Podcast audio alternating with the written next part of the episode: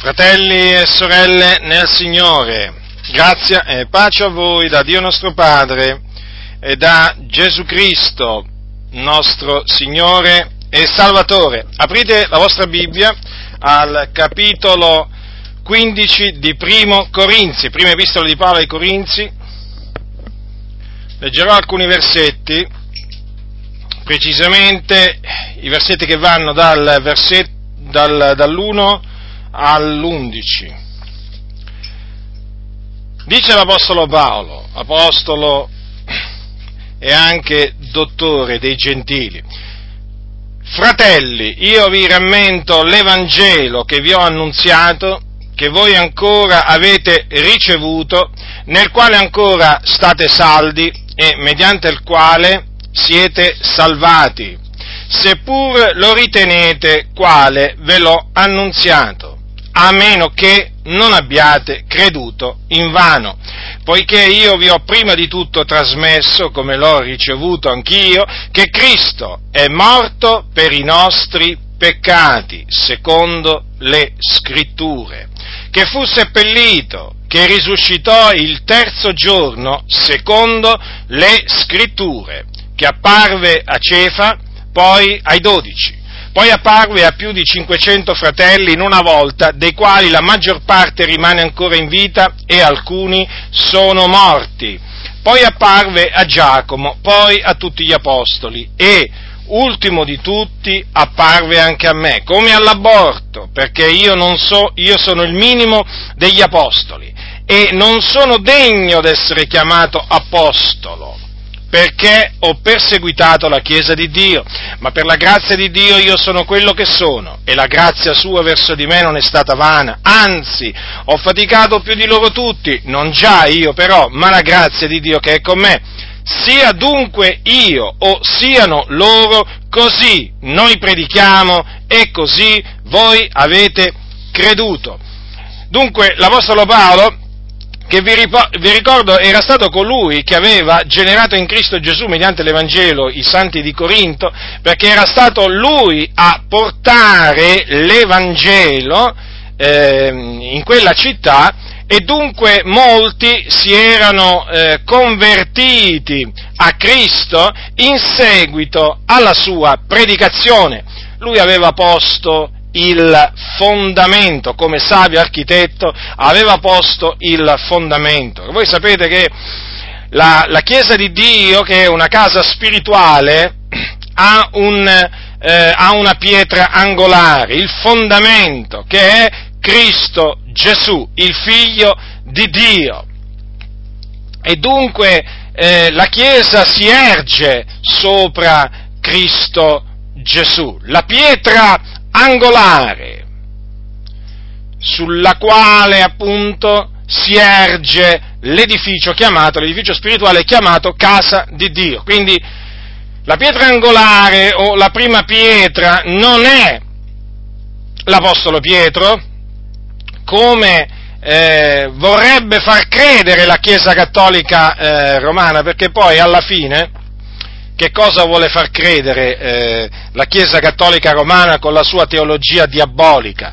Che la pietra di cui eh, che Gesù menzionò quando si rivolse a Pietro, voi conoscete le parole, sono molto, molto conosciute, ma ricordiamo queste parole, quando Gesù disse a Pietro, eh, tu sei pietra e su questa pietra edificherò la mia chiesa e le porte dell'Ades non la potranno vincere? I cattolici vorrebbero far credere che questa pietra di cui ha parlato Gesù è l'Apostolo Pietro, ecco perché poi è chiamato il primato, il primato di Pietro e così via. Tutte cose inventate naturalmente. Ora questa pietra invece è Cristo Gesù stesso, non può essere Pietro. Pietro è una delle pietre. Pietro fa parte del fondamento appunto che eh, è posto sopra Gesù. Infatti noi siamo edificati eh, sulla pietra angolare, ma anche sul fondamento degli apostoli e dei profeti. E naturalmente tra questi apostoli c'è anche l'apostolo, l'apostolo Pietro, come anche l'apostolo Paolo. Dunque l'Apostolo Paolo aveva posto il fondamento che è Cristo Gesù a Corinto. Era sorta questa chiesa, un grande popolo in quella, in quella città, il Signore aveva, aveva eh, diciamo, stabilito, eh, di, prestabilito di salvare un grande popolo in quella città. E così, e così avvenne. E si usò dell'Apostolo, dell'Apostolo Paolo. L'Apostolo Paolo che quindi predicò l'Evangelo anche ai Corinti, come naturalmente lo stesso Evangelo che predicava nelle altre, nelle altre città. Ecco che in questa prima epistola l'Apostolo Paolo gli ha ricordato, gli ha ricordato eh, a quei fratelli l'Evangelo che lui gli aveva annunziato. Evangelo che vi ricordo Paolo non l'aveva imparato e neppure ricevuto da alcun uomo, ma l'aveva ricevuto per rivelazione, come dice, come dice ai, santi, ai santi della Galazia. Ascoltate che cosa dice. Dice vi dichiaro che l'Evangelo da me annunziato non è secondo l'uomo, per, poiché io stesso non l'ho ricevuto né l'ho imparato da alcun uomo, ma l'ho ricevuto per rivelazione di Gesù Cristo. Dunque lui aveva ricevuto il Vangelo da Cristo Gesù per rivelazione. E questo stesso Evangelo che aveva ricevuto per rivelazione, lui lo trasmetteva fedelmente perché era un servitore fedele. Paolo fu un servitore fedele di Cristo Gesù. Ora, cosa gli dice lui? Vi ho prima di tutto trasmesso come l'ho ricevuto anch'io, ecco adesso che segue appunto l'esposizione dell'Evangelo. L'Evangelo, che è una parola eh, naturalmente italiana che viene dal, da una parola greca, che significa buona notizia. L'Evangelo è la buona notizia o la buona novella. Qual è questa buona novella dunque? Che Paolo aveva annunziato ai Corinti e che aveva annunziato ai Galati, eh, che, che, annunziò ai Tessalonicesi, insomma, eh, Paolo dovunque andava predicava questo, questo Evangelo eh, che appunto aveva ricevuto per rivelazione di Gesù Cristo questa è la buona notizia, che Cristo è morto per i nostri peccati, secondo le scritture. Dunque, l'Evangelo consiste nell'annunzio della morte di Gesù Cristo, che non è stata una morte qualunque, ma è stata una morte particolare, una morte prestabilita dall'Iddio vivente e vera, dall'Iddio vivente e vero, morte prestabilita da Dio per espiare i nostri peccati. Dunque la morte di Cristo fu una morte propiziatoria. Notate attentamente che qui dice Cristo è, mor- è morto per i nostri peccati secondo le scritture. Questo significa che Cristo morì per i nostri peccati affinché si adempissero le scritture profetiche.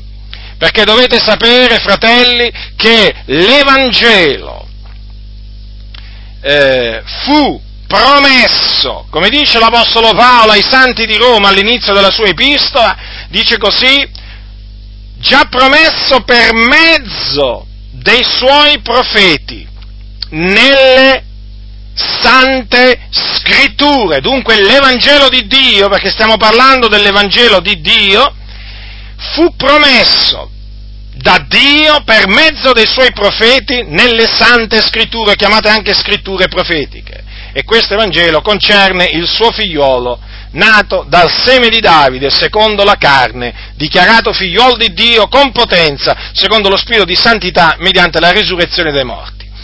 Ora, queste parole devono fare riflettere, perché secondo le scritture significa affinché si adempissero le scritture profetiche, affinché si adempissero le, le parole dei santi profeti di Dio, che preannunziarono la morte di Gesù Cristo, la morte propiziatoria di Gesù Cristo secoli prima che essa si verificasse. Avete, tenete a mente quelle parole di Paolo ai santi di Roma, ehm, già promesso eh, per mezzo dei suoi profeti. Se voi infatti prendete Isaia, il libro del profeta Isaia, noterete come la morte propiziatoria del Messia, ossia del Cristo, fu preannunziata da Dio tramite questo profeta, che disse, egli è stato trafitto a motivo delle nostre trasgressioni, fiaccato a motivo delle nostre iniquità. Dice anche così, l'Eterno ha fatto cadere su lui l'iniquità di noi tutti. E in un altro punto, sempre di questo capitolo, dice che egli ha portato i peccati di molti. Quindi, a tutti gli effetti, la morte del Signore Gesù Cristo fu una morte propiziatoria. Egli venne in questo mondo per morire, lui il giusto per noi ingiusti.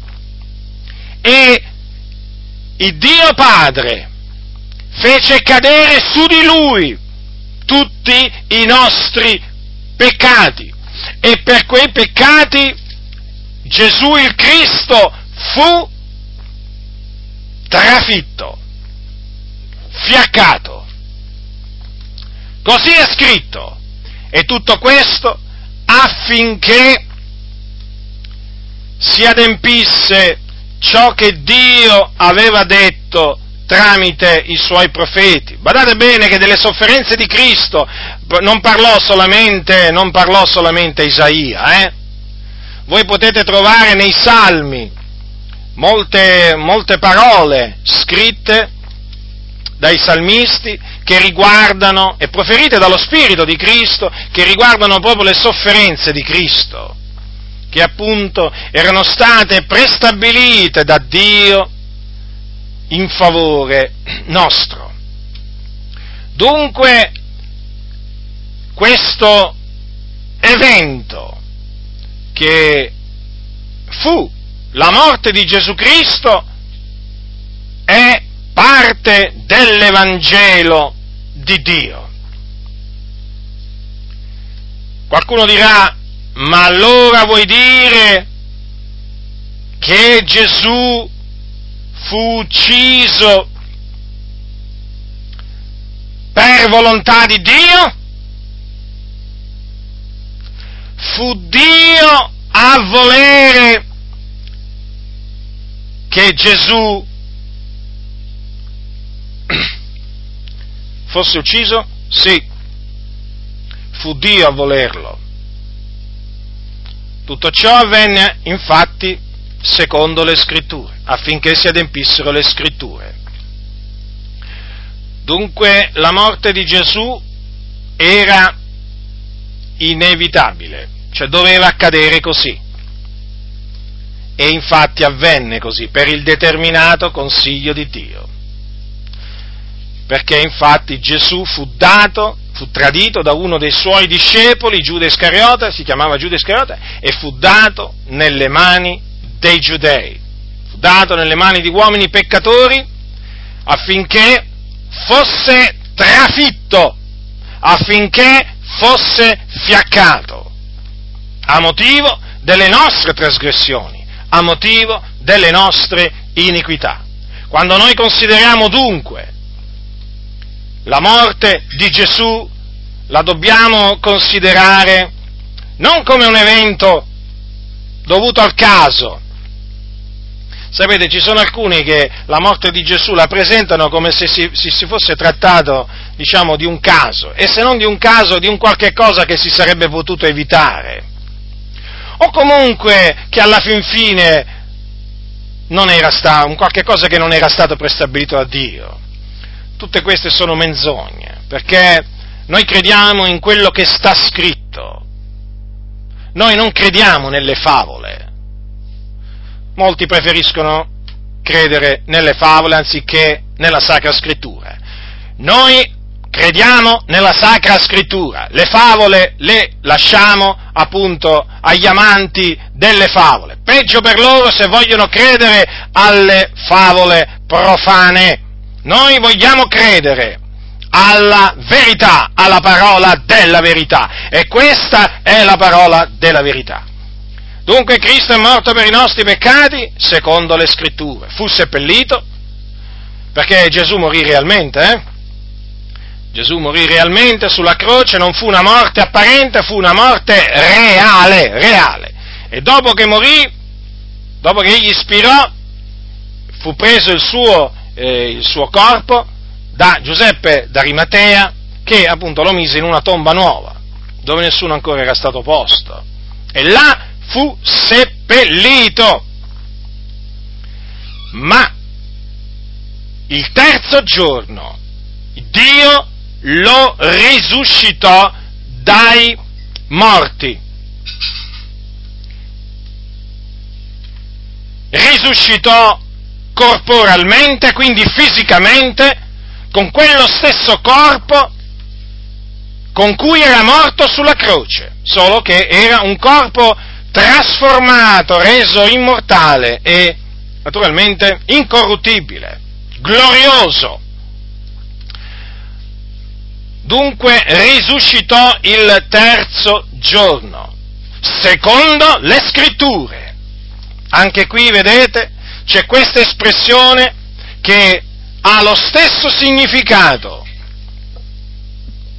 che ha la stessa espressione precedente, quella che ho commentato precedentemente. E di fatti anche la resurrezione corporale di Gesù Cristo o del Messia, perché chiaramente al tempo dei profeti quando parlarono, quando parlarono del, delle cose che concernevano, eh, che concernevano, il futuro a riguardo del Messia, appunto era tutto riferito al Messia o il Cristo, sono diciamo, due parole che hanno lo stesso significato, solo che il Messia è una parola che deriva dall'ebraico, mentre Cristo è una parola che deriva dal greco, comunque vogliono dire sempre unto, l'unto. Ecco, infatti, dovete sapere questo, che la resurrezione di Gesù fu preannunziata per lo Spirito da Davide. Il re Davide, ricordate il re Davide? Davide era profeta. Dunque, vedete, questo conferma quanto aveva detto, quanto disse l'Apostolo Paolo ai santi di Roma, a, a, riguardo dell'Evangelo di Dio, dice che Dio aveva già promesso per mezzo dei suoi profeti nelle sante scritture Abbiamo visto che Isaia era un profeta, quindi che eh, predisse, predisse la morte espiatoria del Messia, del Cristo. Adesso vediamo eh, come predisse un altro profeta, questa volta però la resurrezione di, del Messia e quindi di Gesù. Ascoltate, traiamo, traggo queste parole dalla predicazione dell'Apostolo Pietro il giorno della Pentecoste, dopo che Gesù fu assunto in cielo, sapete che arrivò il giorno della Pentecoste quando lo Spirito Santo fu sparso sui circa 120 che erano radunati.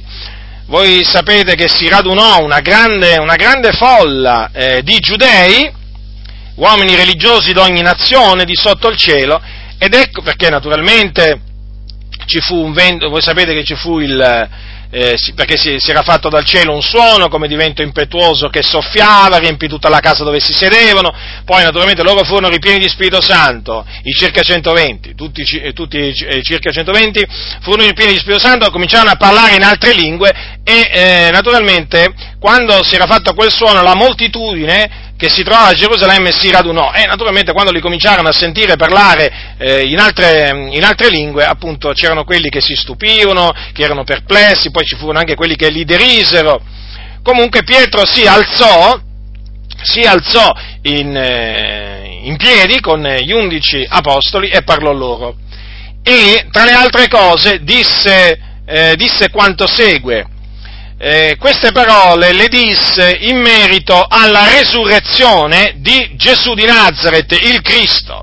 Infatti al capitolo 2, dal versetto 24, c'è scritto, ma Dio, sono parole di Pietro, dell'Apostolo Pietro, ma Dio lo risuscitò avendo sciolto gli angosciosi legami della morte, perché non era possibile che egli fosse da essere ritenuto. Poiché Davide dice di lui, io ho avuto del continuo il Signore davanti agli occhi, poiché egli è alla mia destra, affinché io non sia smosso. Perciò si è rallegrato il cuor mio e ha giubilato la mia lingua, e anche la mia carne riposerà in speranza, poiché tu non lascerai l'anima mia nell'Ades e non permetterai che il tuo santo vegga alla corruzione. Tu mi hai, fa, fatto conoscere le vie della vita, tu mi riempirai di letizia con la tua presenza. Uomini fratelli, ben può liberamente dirvisi intorno al patriarca Davide che egli morì e fu sepolto e la sua tomba è ancora al di d'oggi fra noi. Egli dunque, essendo profeta e sapendo che Dio gli aveva con giuramento promesso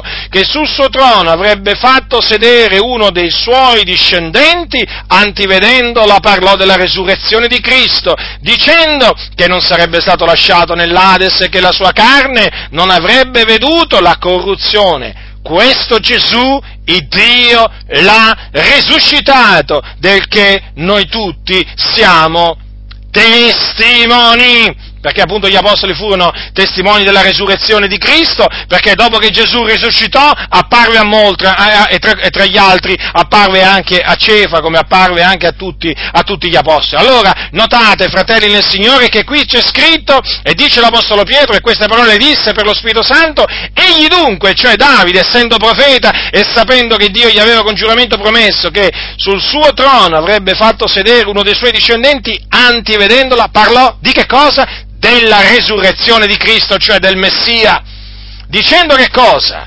In che maniera parlò della resurrezione di Cristo? Dicendo che non sarebbe stato lasciato nell'Ades, quindi nel soggiorno dei morti, e che la sua carne non avrebbe veduto la, corruzione. Notate bene, Ecco perché bisogna enfatizzare questo aspetto della risurrezione di Gesù, cioè che si trattò di una risurrezione corporale, non come dicono i cosiddetti testimoni di Geova, che in questo si dimostrano falsi testimoni, eh?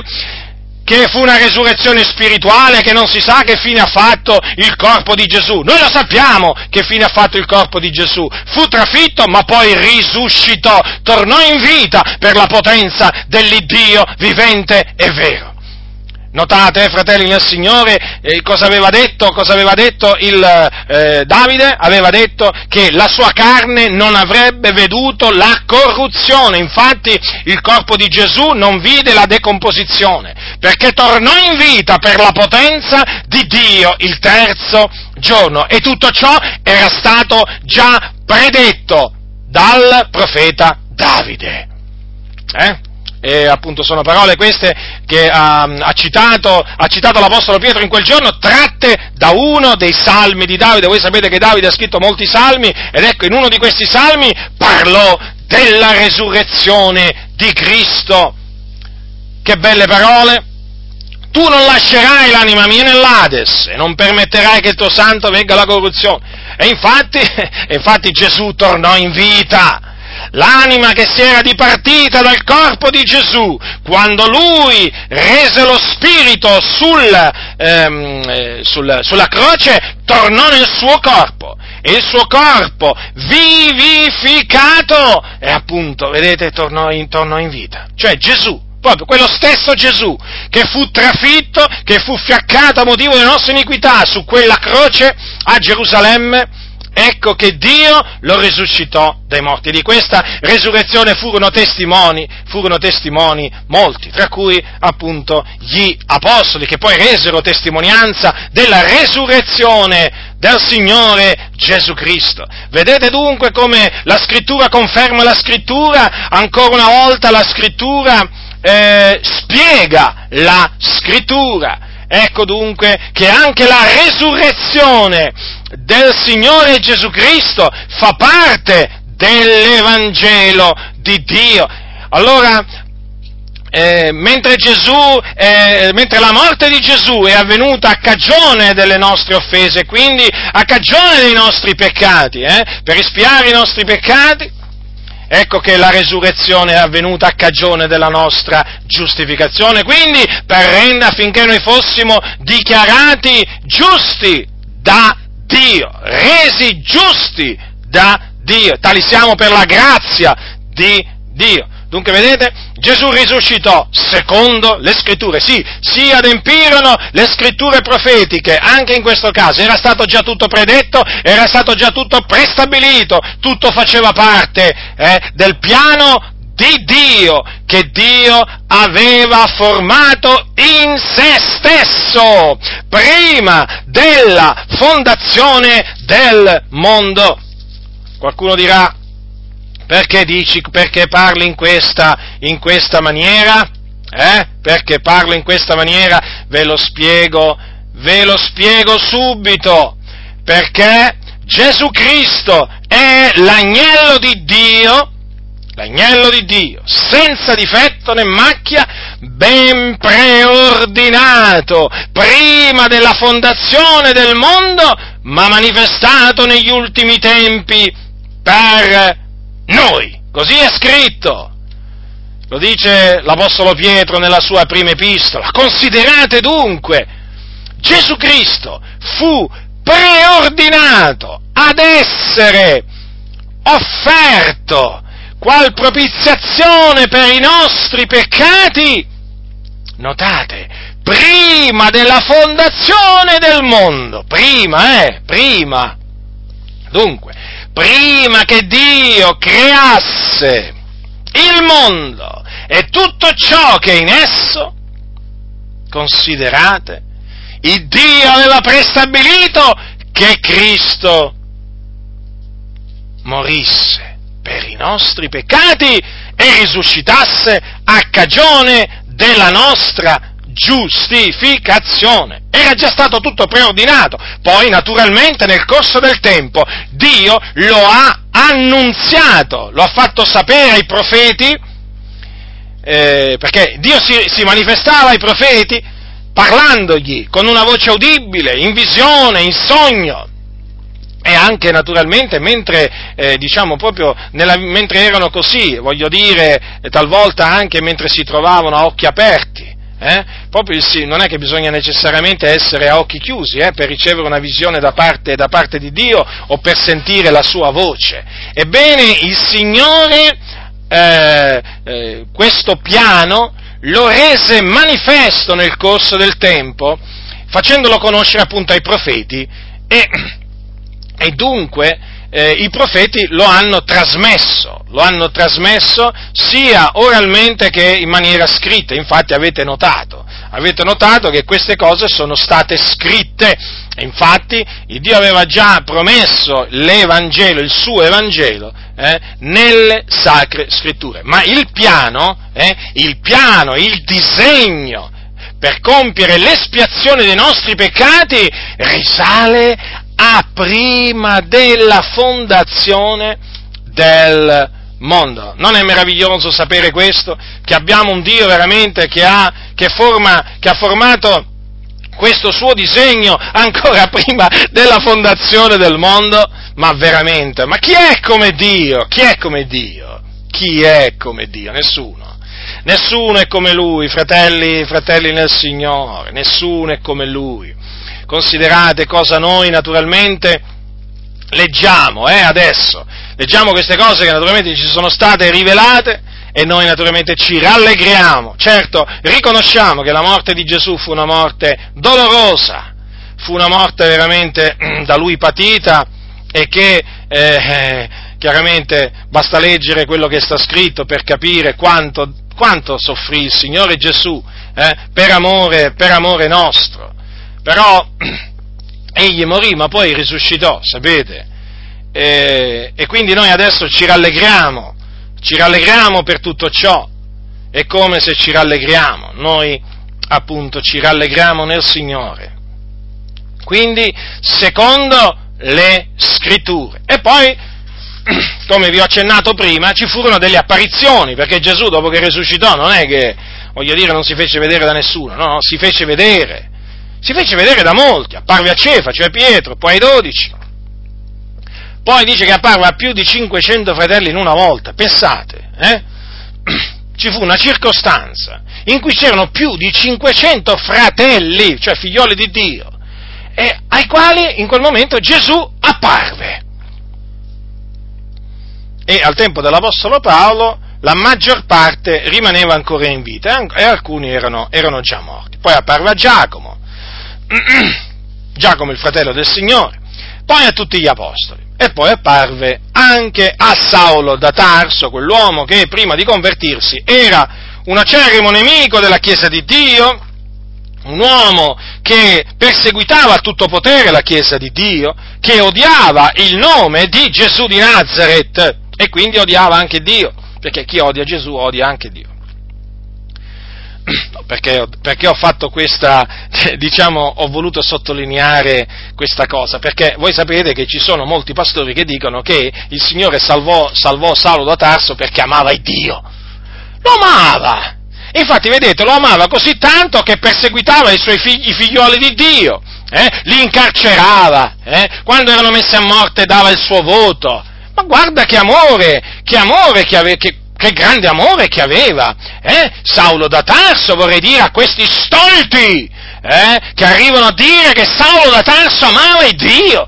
E come si fa ad amare Dio e odiare nello stesso tempo Gesù Cristo, che è il figlio di Dio? Eh? Sarebbe, dire, sarebbe, come dire che, iscri- che, quei giudei che volevano uccidere Gesù, eh, quando Gesù era sulla terra, eh, amavano Dio. Sì, beh, amavano il Dio, ma che vuoi? Volevano anche uccidere Gesù, è normale per costoro. Sapete, questi qui oramai, cioè, dicono tutto il contrario di tutto, cioè, inventano di tutto pur di negare il proponimento dell'elezione di Dio, perché questa menzogna l'hanno inventata per negare il proponimento dell'elezione di Dio, che non dipende dalla, dalle opere, ma dalla volontà di colui che chiama. Allora, dato che loro praticamente devono attribuire a Saulo un qualche cosino di buono, eh, e allora devono dire, beh ma Saulo, sai, in fin, in fin dei conti amavi Dio. Eh, l'abbiamo visto, leggendola, leggendola pensa, non, me, non mi ero mai accorto di questo amore, di questo amore così intenso che quell'uomo, Saulo da Tarso, prima di, prima di convertirsi al Signore, aveva verso la Chiesa. No, non me ne ero mai accorto. Poi un giorno, ecco, ascolto o leggo, eh, diciamo, eh, diciamo, quello che ha detto un pastore, eh, ehm, diciamo, delle, eh, delle assemblee di Dio in Italia, se non ricordo male, eh, e che disse che Dio ha detto Dio ha salvato Saulo perché Saulo amava il Dio. Ma vi rendete conto che cosa si sono inventati questi? Ma fratelli nel Signore, ecco perché ho voluto specificare, ho voluto specificare che quando, eh, quando il Signore Gesù apparve a Saulo a Tarso, eh, Saulo nel suo cuore non aveva amore verso Dio, perché lui aveva un forte odio verso Gesù Cristo, il figlio di Dio. E chi odia Gesù, che lo sappiano tutti, odia anche l'Iddio e Padre suo, eh? come, come, naturalmente eh, avveniva quando Gesù era ancora in vita. Vi ricordate i giudei che volevano ucciderlo? Ve lo ricordate? Ve le ricordate queste cose? Come li chiamò Gesù a quei giudei che volevano ucciderlo? Progenie del diavolo. Eh? Se erano progenie del diavolo non amavano Dio. Certo dicevano di avere Dio come padre, ma non erano figliuoli di Dio, erano progenie del diavolo, e disse Gesù che è vostro padre, volete fare i desideri del padre vostro, egli è stato omicida fin dal principio. Infatti volevano uccidere Gesù, il suo figliolo. Allora, eh, a chi dobbiamo credere qua? La domanda è sempre la stessa. A chi dobbiamo credere? Eh? All'Apostolo Paolo? Eh? A chi dobbiamo credere? Agli Apostoli? Eh? O a questi presunti pastori, cianciatori, ribelli, seduttori di menti, eh?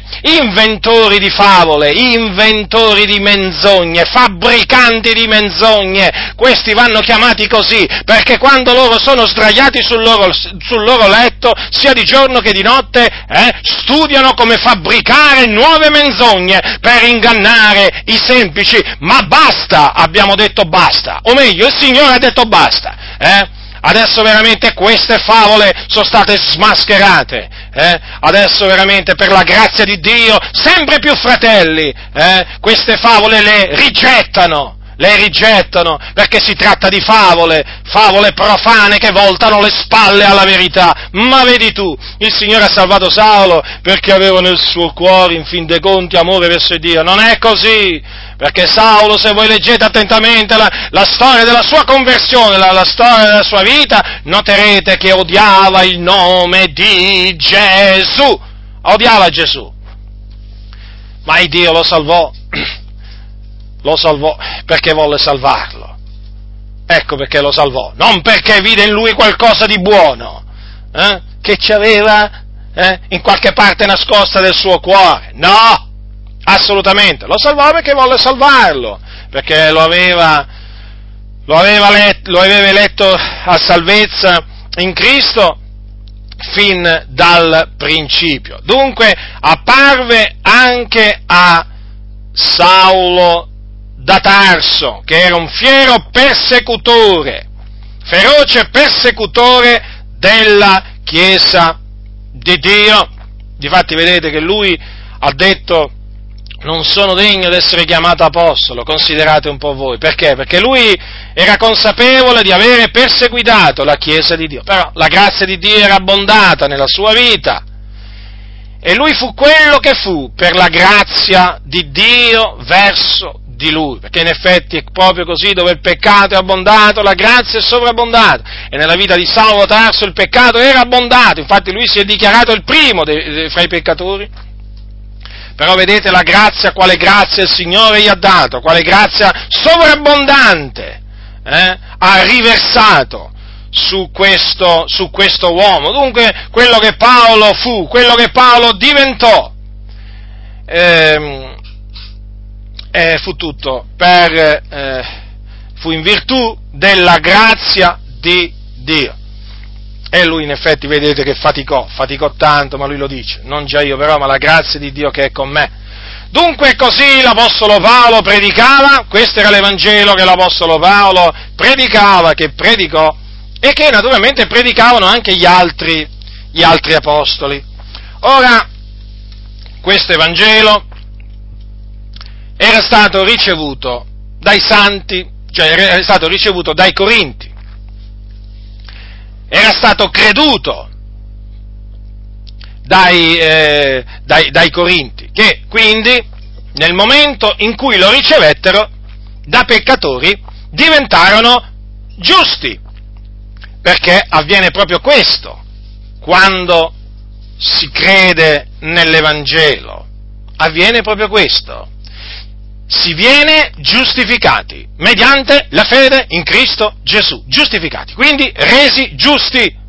Prima si è peccatori, ma nel momento in cui si crede nell'Evangelo della grazia di Dio, perché così è chiamato, si diventa giusti. Per grazia dunque, appunto, perché è credendo nell'Evangelo che si viene giustificati. Ecco perché è chiamato l'Evangelo della grazia di Dio, perché mediante l'Evangelo è annunziata la grazia di Dio salutare per tutti gli uomini. È in grado di salvare la grazia di Dio, è in grado di salvare tutti gli uomini, sapete? Però non tutti gli uomini saranno salvati. Perché? Perché così Dio ha stabilito. Perché? Perché, dice, perché Dio ha detto farò grazia a chi vorrò far grazia, perché dipende sempre naturalmente dalla volontà, dalla volontà di Dio. Il fatto che uno venga graziato da Dio non dipende dalla sua volontà, cioè dalla volontà del graziato, ma dalla volontà di colui che fa grazia. Questo è naturalmente quello che dice la Sacra Scrittura. Dunque, lo avevano ricevuto l'Evangelo, quindi lo avevano accettato, credendo in esso. Che cosa dice, che cosa dice l'Apostolo Paolo a questi fratelli? Mediante il quale siete salvati. Ecco, prestate la massima attenzione a queste parole, fratelli, sono di fondamentale importanza. Paolo ha detto, Paolo ha detto ai santi di Corinto che in quel preciso momento loro erano salvati mediante l'Evangelo che lui gli aveva annunziato e che appunto ho commentato brevemente innanzi. Avete compreso dunque? Cioè, erano stati salvati dall'Evangelo, o meglio, mediante la fede nell'Evangelo. Considerate dunque la potenza, la potenza che ha il messaggio dell'Evangelo. Ecco perché è chiamato l'Evangelo della nostra salvazione. Paolo usa queste parole nella sua epistola ai santi di Efeso, l'Evangelo della nostra salvazione, perché mediante di esso siamo stati salvati e siamo tuttora salvati. Perché? Perché noi continuiamo ancora a credere nell'Evangelo. Già, abbiamo creduto, ma noi ancora oggi crediamo nell'Evangelo, non dimenticatevelo mai questo, eh? Non dimenticatevelo mai, fratelli nel Signore, in questo Evangelo. E non solo, dobbiamo continuare a credere nell'Evangelo fino alla fine, perché chi avrà perseverato fino alla fine sarà salvato.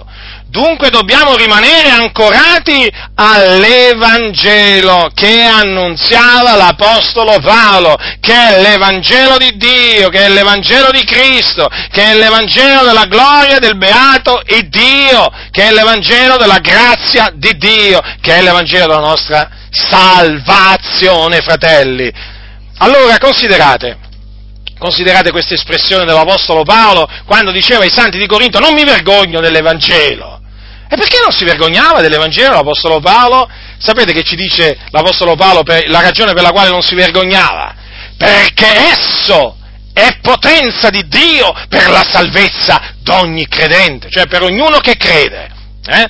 L'Evangelo, sì, l'Evangelo che annunziava Paolo, che annunziavano gli Apostoli, è potenza di Dio per salvare chi? Chi crede. Chiunque crede. E noi salmiamo che non tutti crederanno. Eh? Perché? Perché non a tutti viene dato di credere da Dio. Perché ribadisco, il credere dipende da Dio. Dunque vedete cosa dice l'Apostolo Paolo? Questo conferma appunto la ragione per cui è chiamato l'Evangelo della nostra salvazione. Perché l'Evangelo è potenza di Dio per la salvezza di ogni credente. Noi abbiamo creduto e mediante di esso siamo stati salvati. Vi ricordate, fratelli nel Signore, eh? il giorno in cui avete creduto con il vostro cuore, eh? che Gesù Cristo è morto per i nostri peccati e che fu seppellito e che risuscitò il terzo giorno ed apparve, eh? vi ricordate che cosa avvenne? Eh? Avvenne che voi foste salvati, vi sentiste salvati, vi sentiste salvati, non fu un'autosuggestione, fu un'esperienza reale, esperienza di salvezza. Perché? Perché in quel momento vi siete sentiti liberati dalle catene che vi avvolgevano, perché il peccato che vi dominava, diciamo, eh, vi dominava a mo' di, diciamo, come, come diciamo, il peccato vi avvolgeva, il peccato vi dominava, come anche naturalmente a me, in maniera che pareva come se ci fossero attorno a noi delle catene che ci tenevano veramente schiavi, legati. E quando abbiamo creduto nell'Evangelo, queste catene sono state spezzate, proprio ci siamo sentiti liberati da un peso, come da delle catene che ci stringevano da ogni parte. E abbiamo sperimentato una liberazione che appunto è una liberazione spirituale che noi, eh, che la scrittura chiama salvezza o salvazione. Questo è l'Evangelo che ci ha salvati, questo è il messaggio mediante il quale noi siamo stati salvati in quel giorno giorno e tuttora ci dichiariamo salvati. Non pecchiamo di presunzione nell'affermare tutto ciò, eh? Noi naturalmente proclamiamo quello che è scritto e quindi quando anche fossimo accusati di essere dei presuntuosi non ci interessa niente, ma proprio niente. Noi siamo stati salvati e siamo salvati mediante questo messaggio glorioso, questo messaggio benedetto che è l'Evangelo, la buona notizia relativa al regno di Dio e al nome di Gesù Cristo. Vedete fratelli dunque, considerate la potenza, la potenza che c'è in questo messaggio. Ecco perché l'Apostolo Paolo diceva, diceva ai santi di Corinto eh, queste parole all'inizio, diceva così, eh, diceva, eh, diceva, così, ehm, i giudei chiedono dei miracoli e i greci cercano sapienza, ma noi predichiamo Cristo crocifisso, che per i giudei è scandalo e per i gentili è pazzia, ma per quelli quali sono chiamati tanto giudei quanto greci predichiamo Cristo, potenza di Dio e sapienza di Dio, poiché la pazzia di Dio è più savia degli uomini e la debolezza di Dio è più forte degli uomini. Certo, questo messaggio viene, viene schernito, eh, viene deriso, viene rigettato, viene considerato quasi come una favoletta eh, dagli uomini, sì, ma proprio questo messaggio è l'unico messaggio che può liberare il peccatore dalla schiavitù del peccato. È questo il messaggio che ancora oggi libera i peccatori dal peccato che li domina, che li libera dalla potestà di Satana. Considerate, ma considerate attentamente tutto ciò. Ma chi è che può liberare un peccatore da un, dalla schiavitù spirituale del, del, del, del peccato? Eh? Un altro uomo? Eh? Fatemelo sapere. Chi? Chi? C'è qualcuno sulla terra che può fare tutto ciò? No, non c'è nessuno. Questo lo può fare solo Dio. Solo Dio, mediante, e lo fa mediante l'Evangelo, il suo Evangelo. Che è questo, fratelli del Signore? Questo che appunto l'Apostolo Paolo ha ricordato ai santi di Corinto. Certo, è un mistero, eh? Infatti viene chiamato il mistero dell'Evangelo. Ma rifletteteci, eh? Cioè, uno schiavo schiavo del peccato, schiavo di vizi, schiavo di, schiavo di volontà, a un certo punto crede in questo messaggio e si sente libero. E dice, ma cosa mi è successo? Eh, ve lo dico io cosa è successo. È successo questo, che mediante la fede nel Vangelo, il Vangelo lo ha liberato, perché è potenza di Dio. L'Evangelo è potenza di Dio. Certo, rimane un mistero, eh? infatti l'Apostolo Paolo, quando diceva ai santi di pregare per lui, diceva così, diceva così, eh, diceva eh, a ciò che dice, mi sia dato di parlare apertamente per far conoscere con franchezza il mistero dell'Evangelo, per il quale io sono ambasciatore in catena. Perché è chiaro, l'Apostolo Paolo voleva annunziare l'Evangelo di Dio con ogni franchezza, che è questo anche il mio desiderio.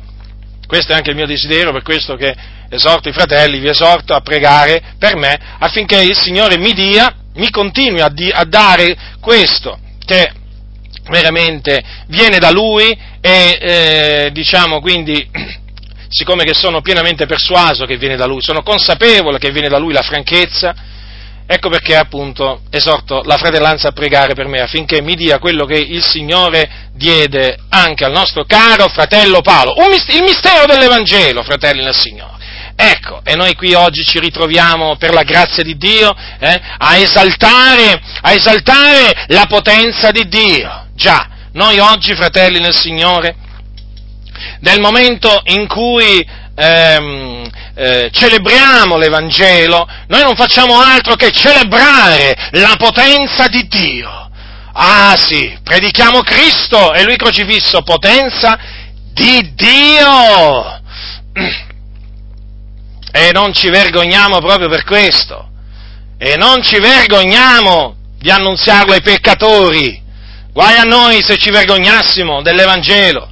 Guai a noi se ci vergognassimo di annunziare l'Evangelo così, come appunto lo annunciavano gli apostoli, perché l'Evangelo, fratelli nel Signore, va annunziato così. Dunque, mediante il quale siamo salvati. Quindi, questo deve essere sempre oggetto della nostra riflessione, della nostra meditazione. Eh? La, potenza, la potenza che ha l'Evangelo, mediante la quale noi siamo stati salvati e siamo salvati, vedete, mediante il quale siete, siete, siete salvati. Dunque, possiamo dire di essere salvati sì, possiamo dirlo, dobbiamo dirlo. Però vorrei che rifletteste anche a queste parole susseguenti. Seppur lo ritenete, quale ve l'ho annunziato. Eh sì, perché l'Evangelo, affinché, eh, diciamo, salvi, deve essere mantenuto integro. Cioè, come l'abbiamo ricevuto, così dobbiamo continuare a ritenerlo. Non è che l'abbiamo ricevuto come lo annunziava, come lo annunziava Paolo, eh? E poi a un certo punto decidiamo eh, di prendere il Vangelo dei Mormoni, facciamo un esempio, eh, così non sia, ovvio, faccio un esempio, perché il Vangelo che annunciano i mormoni è un altro Evangelo, un altro Evangelo che si è inventato col falso profeta di nome Joseph Smith. Eh? Quindi bisogna stare molto attenti, perché il Vangelo, così come l'abbiamo ricevuto, così lo dobbiamo continuare eh, a ritenere, fratelli nel Signore, fino alla fine. Perché vedete cosa dice l'Apostolo Paolo? Seppur lo ritenete quale ve l'ho annunziato, a meno che non abbiate creduto in vano. Perché sapete, se uno accetta l'Evangelo di Dio, così appunto come è scritto qua, l'Evangelo di Dio che annunziava l'Apostolo Paolo, e poi a un certo punto eh, smette di credere, di ritenere questo Evangelo e fa spazio a uno dei tanti Evangeli no, che circolano, delle sette. State molto attenti, perché questo significa che scade dalla grazia. Eh sì. E quel, quell'altro Vangelo non lo può salvare. Quell'altro Vangelo lo porterà in perdizione. Quindi badate a voi stessi, fratelli nel Signore. L'Evangelo che abbiamo ricevuto è questo. E l'Evangelo che dobbiamo ritenere è sempre questo. È sempre questo. Quindi badate a voi stessi, eh? nessuno vi seduca, non fatevi ingannare da tutti questi falsi cristi che esistono sulla faccia della terra, da tutti questi falsi profeti che appunto annunciano un altro, un altro Vangelo, perché quelli proprio portano in perdizione, in perdizione. Ora, questo è l'Evangelo dunque che dobbiamo ritenere fino alla fine e questo è l'Evangelo che va predicato fino alla fine dei nostri giorni. Perché Gesù ha detto andate per tutto il mondo e predicate l'Evangelo ad ogni creatura. Già, ad ogni creatura, per tutto il mondo. Perché? Perché si deve adempiere, si deve adempiere una promessa che Gesù ha fatto e che è scritta in Matteo. Gesù disse, a proposito delle cose che devono precedere la sua venuta, diciamo, il suo ritorno, perché queste cose le disse Gesù dopo che gli fu fatta questa domanda dai suoi discepoli. Quando avverranno queste cose? Quale sarà il segno della tua venuta e della fine dell'età presente? Allora Gesù, eh, diciamo, menzionò diverse cose e tra le diverse cose disse anche, co- disse anche questo. E questo Evangelo del Regno sarà predicato per tutto il mondo, onde ne sia resa testimonianza a tutte le genti. E allora verrà la fine. Quando verrà la fine? Se qualcuno vi chiede quando verrà la fine? La fine verrà quando, questo, quando l'Evangelo sarà predicato per tutto il mondo. Perché deve essere predicato a tutto il mondo affinché ne sia resa testimonianza a tutte le genti. Allora vedete, quando Gesù dice andate per tutto il mondo, predicate l'Evangelo ad ogni creatura. Dunque, perché si devono adempiere queste parole? E queste parole si adempiranno, sapete?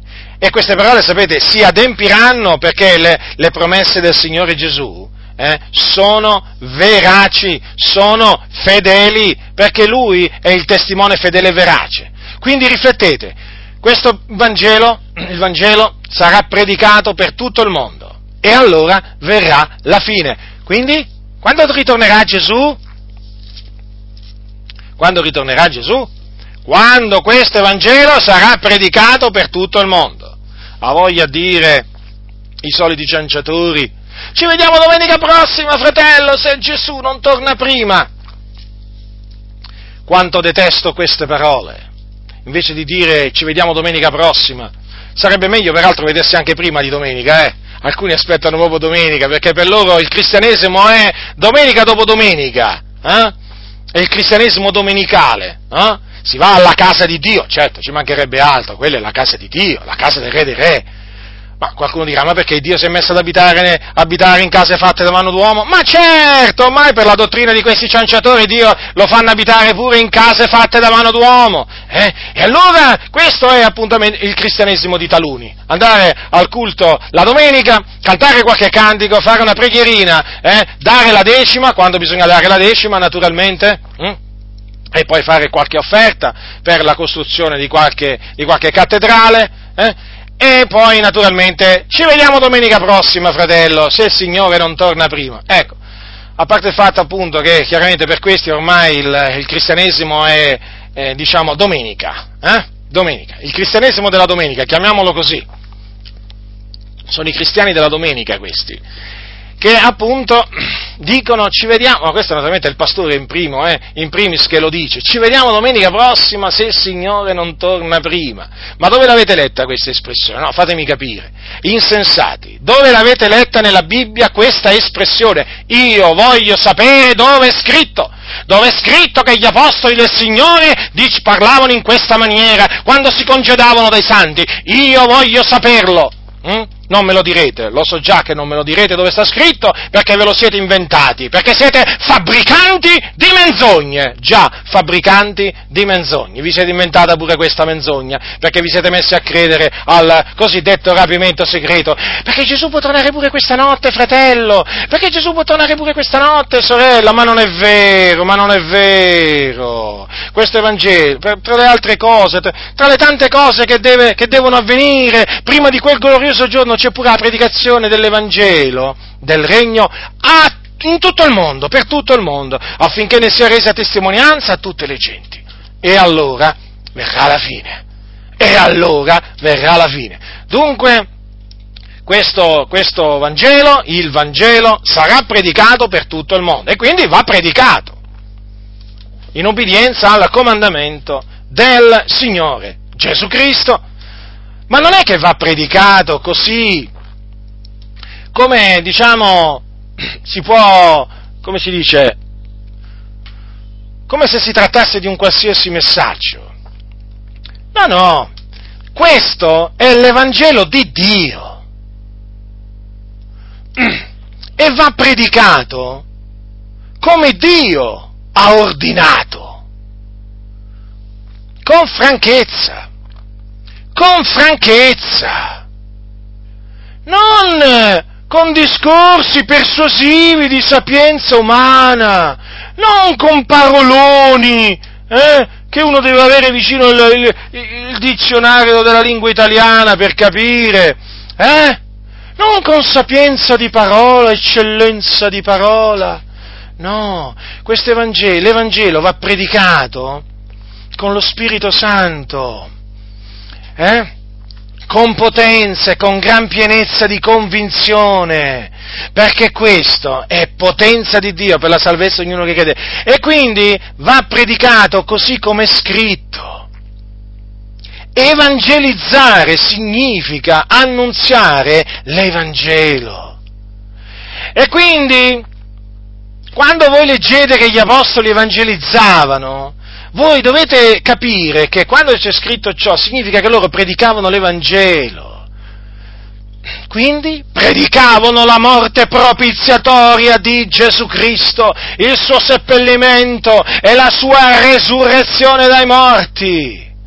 Ecco che cosa predicavano gli apostoli ai peccatori, ai perduti, agli empi, ai malvagi, questo predicavano, l'Evangelo della grazia di Dio. Non gli andavano a dire Gesù ti ama, perché oggi per evangelizzare si intende dire ai peccatori, nella maggior parte delle chiese, Gesù ti ama. Leggi la Bibbia e poi vieni nella casa di Dio, eh certo, per forza. Dove devono andare ad ascoltare eh, la parola di Dio? Nella casa di Dio mica glielo posso annunziare loro in mezzo alla strada l'Evangelo, no. No, il pastore ha lasciato detto, mi raccomando, eh, fratelli, quando incontrate i cattolici, gli dovete dire così, Gesù ti ama, leggi la Bibbia, vieni al culto che ti parla il pastore. Ecco, così fanno, così hanno, così sono le, queste sono le istruzioni che ricevono, che ricevono appunto i pecoroni, perché ormai bisogna chiamarli così, perché veramente seguono ciecamente quello che gli, dice, quello che gli dicono questi cosiddetti pastori, gli possono dire veramente pure di andarsi a buttare, a buttare veramente nel fango, in un burrone, in un pozzo, questi ci vanno, ma questi ci vanno! Ma come se, se non ci vanno? Ci vanno e come? L'ha detto il pastore. Il pastore in queste comunità, quando dice ci voleva un amen, eh, lui può dire ci voleva un amen anche dopo aver detto che vi posso dire io? Ma una menzogna, una menzogna qualsiasi, fate voi. Ci sono quelli che dicono amen. È assicurato l'amen in queste comunità, perché c'è il terrore. Vivono nel terrore del pastore, che infatti non è un pastore, non è un pastore ma è un impostore. Ci voleva un amen. A che cosa ci voleva un amen? Eh? Dopo aver detto che Dio ha salvato, ha salvato Saulo perché Saulo amava il Dio ci voleva un amen, te lo dico io cosa ci voleva e che cosa ci vuole? Ci vuole un così non sia. Ecco che cosa dovete dire quando appunto questi impostori eh, dicono queste menzogne. Così non sia. E fatevi sentire, eh? E fatevi sentire! Che lo sentano tutti in quel locale di culto!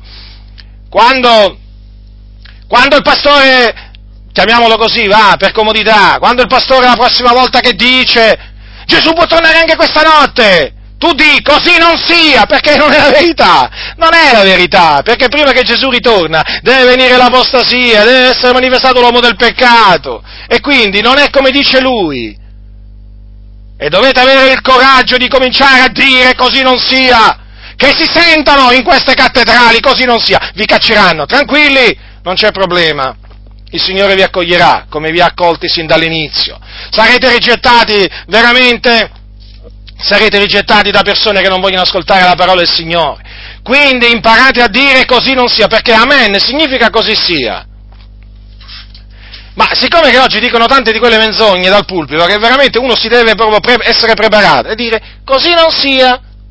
Ma eh, sto parlando naturalmente di, proprio di queste cose che dicono con una tale sfacciataggine, o per esempio quando dicono, per esempio, eh, Gesù, il Signore ha scritto il nostro, il nostro, nome nel libro della vita quando abbiamo, abbiamo, abbiamo creduto. Così non sia. E così non è, per cui non è la verità. Il Signore ha scritto il nostro libro nel libro della vita prima della fondazione del mondo. Ma me ne potrei fare di esempi, fratelli nel Signore. Dunque, l'Evangelo va annunziato con ogni franchezza eh, evangelizzare significa annunziare l'Evangelo, non significa andare a dire alle persone Gesù ti ama. Questo non è il messaggio che veniva, portato, che veniva trasmesso dagli apostoli ai peccatori. Gli apostoli predicavano il Vangelo. Lo sottolineo, fratelli nel Signore, ma io insisto, io non mi preoccupo, avete capito? E credo che lo abbiate capito, voi che mi conoscete, io non mi preoccupo di ripetere le stesse cose.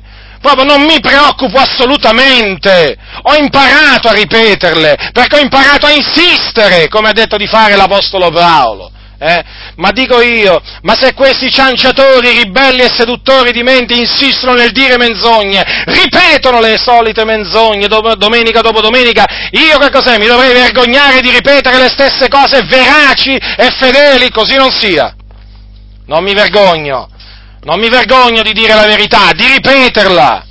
Magari rischio di passare per uno, eh, voglio dire, pazzo, diciamo così, va, d'altronde mi chiamano anche così mi hanno definito quel pazzo fanatico, quindi voglio dire, a me non interessa, non interessa proprio, a me quello che interessa è essere approvato da Dio, agli occhi del Signore, a me interessa quello che dice Dio di me, non i massoni, col grembiule, senza il grembiule, poco importa, a me interessa quello che dice Dio nella sua parola, quello, la testimonianza di Dio su di me, a me è questo che interessa.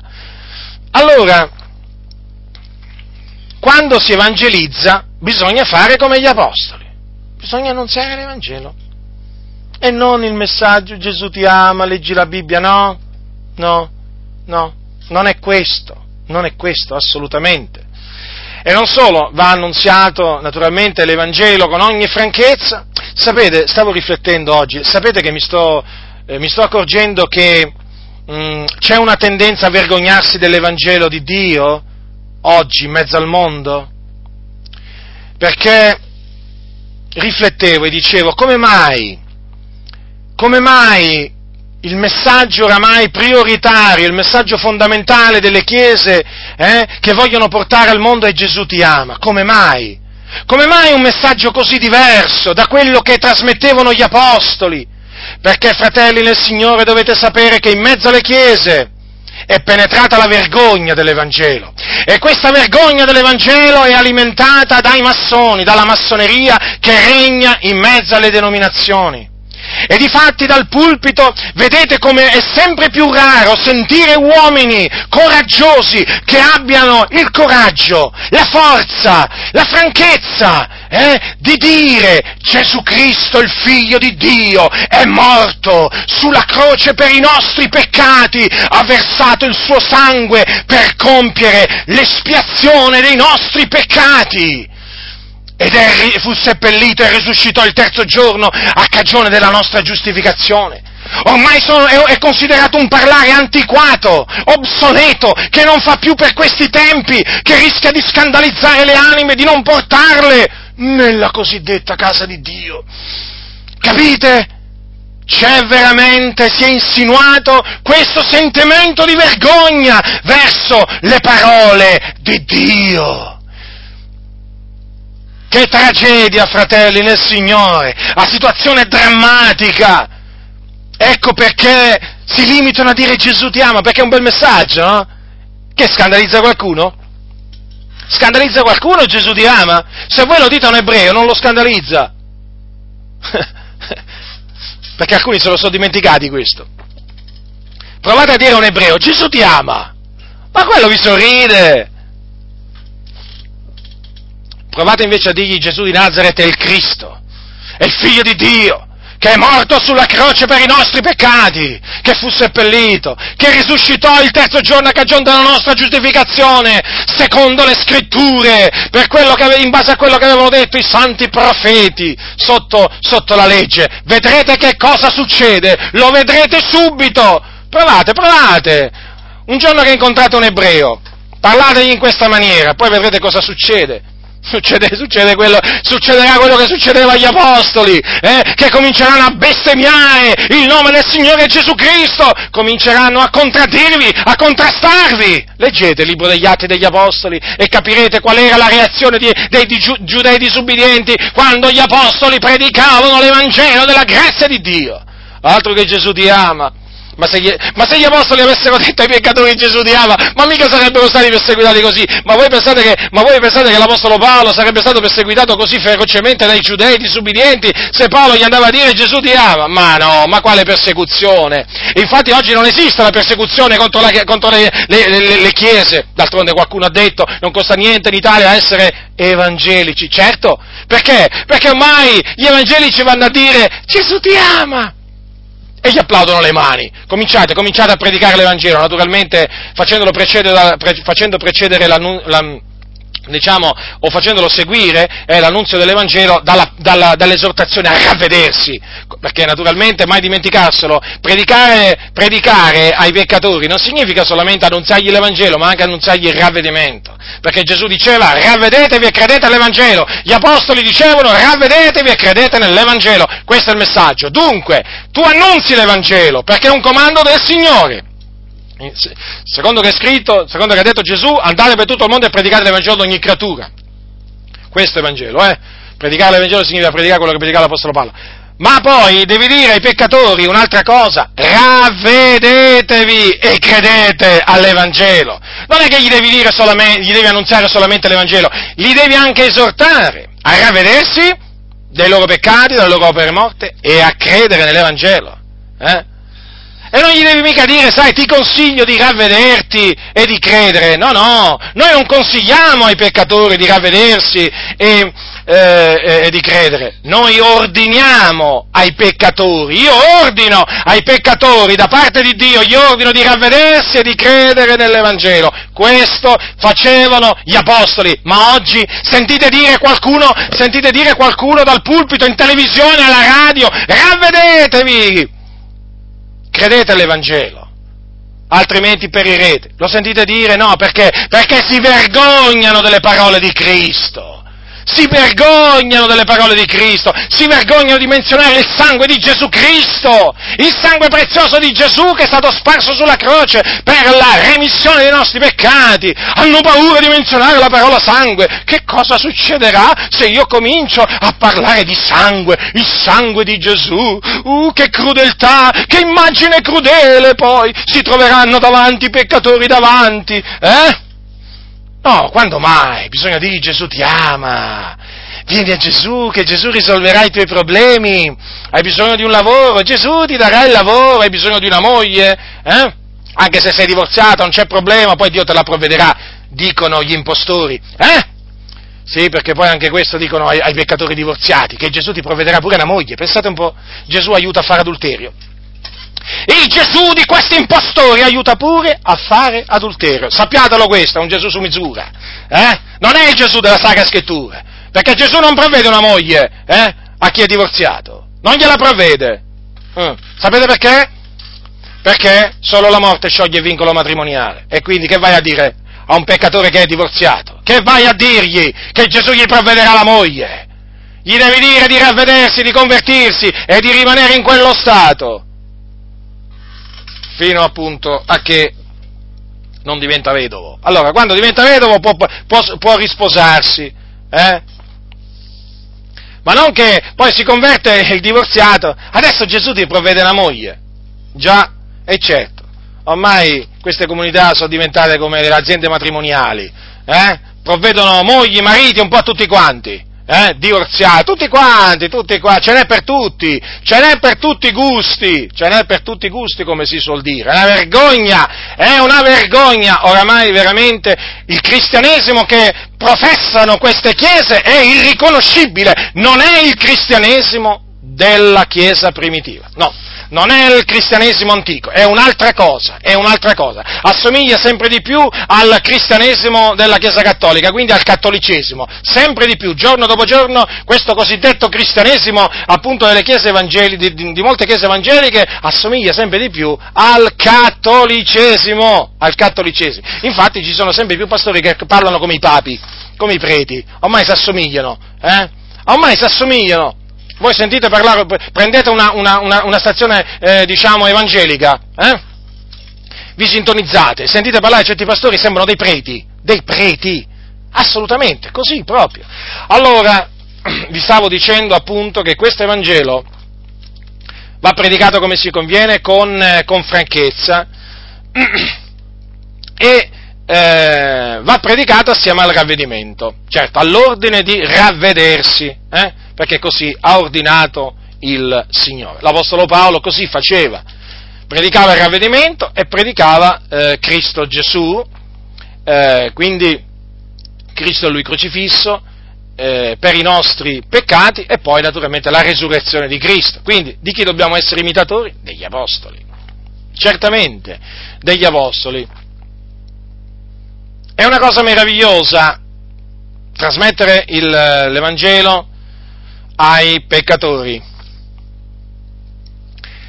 E l'Evangelo, dunque, va ritenuto fino alla fine come ci è stato annunziato, va predicato come lo predicavano gli apostoli. Qualcuno potrebbe dire, ma io voglio sapere come predicava Pietro, Paolo, ma leggetevi le loro predicazioni, leggetevi, leggetevi le loro predicazioni nel libro degli Atti degli Apostoli, leggetevi, imparate, imparate imparate dagli apostoli. Allora va ritenuto fino alla fine, come l'abbiamo appunto ricevuto all'inizio, poi va predicato, come veniva predicato dagli apostoli, quindi con ogni franchezza, con gran pienezza di convinzione, eh? Gli apostoli quando predicavano l'Evangelo si sentiva, ma si sentiva, oltre che si vedeva, eh, che erano pienamente convinti di quello che dicevano. Ma li sentite certi pastori evangelici quando parlano? Ma veramente? Ma sono più convincenti quelli, che, quelli là che fanno le televendite lì? Ma quelli sono molto più convincenti. Ma questi qui quando parlano dell'Evangelo sembra che stiano lì, no? So, sembra, che, sembra che fanno una fatica a fare quei 20 minuti di predicazione. Quanta fatica che fanno! Quanta fatica! Fanno una fatica a tirare fuori quelle 3-4 parole! Ma veramente! È impressionante! A sentire parlare questi veramente ti addormenti peraltro ricevo sempre conferme proprio che, mi, che appunto, sempre prove, ulteriori prove proprio che questi proprio fanno letteralmente dormire. Dormire, ma ecco perché vi diciamo di non andare più in queste cattedrali, perché vi fanno dormire, ma rischiate di cadere dalla sedia, state attenti, state attenti, fratelli del Signore, è pericoloso, diventa pericoloso andare a sentire questi predicatori, eh? perché se sei in piedi rischi di cadere, perché ti fanno addormentare anche in piedi questi qua. Questi qui hanno veramente, veramente, una sorta di sonnifero, sonnifero, ma di cui tu non, nemmeno ti accorgi, nemmeno ti accorgi. Ma volevo dire, Paolo quando, quando, predicava, ma si avvertiva, ma basta leggere le sue epistole, no? Basta leggere i sermoni che lui ha tenuto, tra cui c'è anche quello, cui, c'è anche quello che tenne ad Atene, eh? ricordatevelo, eh? Anche quello, potenza di Dio per la salvezza di ognuno che crede. E infatti, eh, diciamo, diversi furono salvati, non uno solo, eh? Come dice là il cianciatore, là. Quello, quello, che è stato per tanti anni pastore via dei Bruzzi, ha detto che si è convertito uno solo pensa o, no, o, non sa, o, non, o, non, sa, leggere o non l'ha mai letto. Qui le cose sono due. Perché qui la Sacra Scrittura dice che dopo quella predicazione potente dell'Apostolo Paolo nell'aeropago di Atene, dice così, dice così, ascoltate, alcuni si unirono a lui e credettero, alcuni, già il fatto che ci sia scritto alcuni vuol dire che furono più di uno, fra i quali anche Dionisio, l'Aeropagita, una donna chiamata Damaris e altri con loro. Dai, Contiamoli, va, contiamoli. Allora, uno, due, eh, tre, quanti saranno? Altri? Allora, tre, allora almeno cinque. Attenzione, ho detto almeno cinque perché non sappiamo quali siano stati gli altri, ma che uno. Francesco Toppi, vai a studiare le sacre scritture. Vai a studiarle perché sei profondamente ignorante, oltre che arrogante. Qualcuno glielo vada a riferire eh, che ho detto queste cose. Vai a studiare le scritture e ravvediti di queste menzogne che hai detto, persino contro l'Apostolo Paolo. Eh, e contro la verità, perché hai mentito contro la verità, pubblicamente, e pubblicamente devi essere svergognato e ripreso. E assieme a te vanno ripresi tutti quelli che quel giorno risero e dissero amen, corrotti, serpenti, studiate le sacre scritture e dite amen solamente alla verità, non alle menzogne, né a quelle toppiane, né a quelle loriane e nemmeno a quelle cusumaniane. Dite amen alla verità di Dio, non alle menzogne di costoro. Leggete la Bibbia, ignoranti. E dunque, vedete, fratelli del Signore, Leggete allora le predicazioni degli apostoli, imparate a predicare come, da come predicava l'apostolo Paolo e l'apostolo Pietro, imparate, imparate. C'è solo da imparare a leggere veramente il libro degli atti degli apostoli in particolare per quanto riguarda le predicazioni degli apostoli, cioè, io ho imparato molto, anzi vorrei dire, io ho imparato a predicare proprio dagli apostoli e non mi vergogno di dirlo, perché gli apostoli erano veramente dei servi di Dio, fedeli servi di Dio, che seguirono le orme di Cristo. Eh? E io sono contento di dire che ho imparato a predicare eh, dall'Apostolo Paolo. Non mi vergogno dell'Apostolo Paolo io, sapete? Ci sono quelli che si vergognano invece, io non mi vergogno. Allora, dunque, tenete presente che l'Evangelo, lo ripeto, va ritenuto fino alla fine esattamente come l'abbiamo ricevuto all'inizio. Va predicato come veniva predicato dagli Apostoli. E naturalmente all'annunzio dell'Evangelo eh, naturalmente deve seguire l'esortazione perentoria, chiara, di, rivolte ai peccatori, ravvedetevi e credete all'Evangelo. Perché Dio ordina agli uomini che si ravvedano, Dio ordina agli uomini che devono credere nell'Evangelo. Vi diranno che voi non rispettate la, la, la libertà altrui, ma che vi interessa? Sono i massoni che parlano così. Ammoniteli, ammoniteli questi massoni! Vipere che hanno distrutto veramente tutto quello che hanno trovato davanti in mezzo alle chiese evangeliche hanno distrutto veramente il campo di Dio, hanno devastato la vigna del Signore. Allora, quindi va predicato e va difeso. L'Evangelo va difeso. Quante volte ho sentito dire, ma guarda che il Signore non ha mica bisogno di difensori, sai? La sua parola si difende da sé.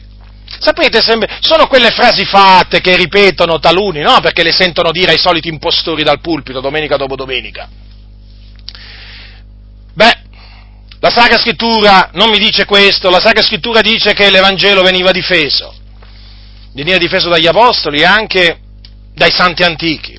Paolo dice ai santi di Filippesi, ed è ben giusto che io senta così di tutti voi, perché io vi ho nel cuore, voi tutti, che tanto nelle mie catene quanto nella difesa e nella conferma del Vangelo siete, eh, siete partecipi con me della grazia.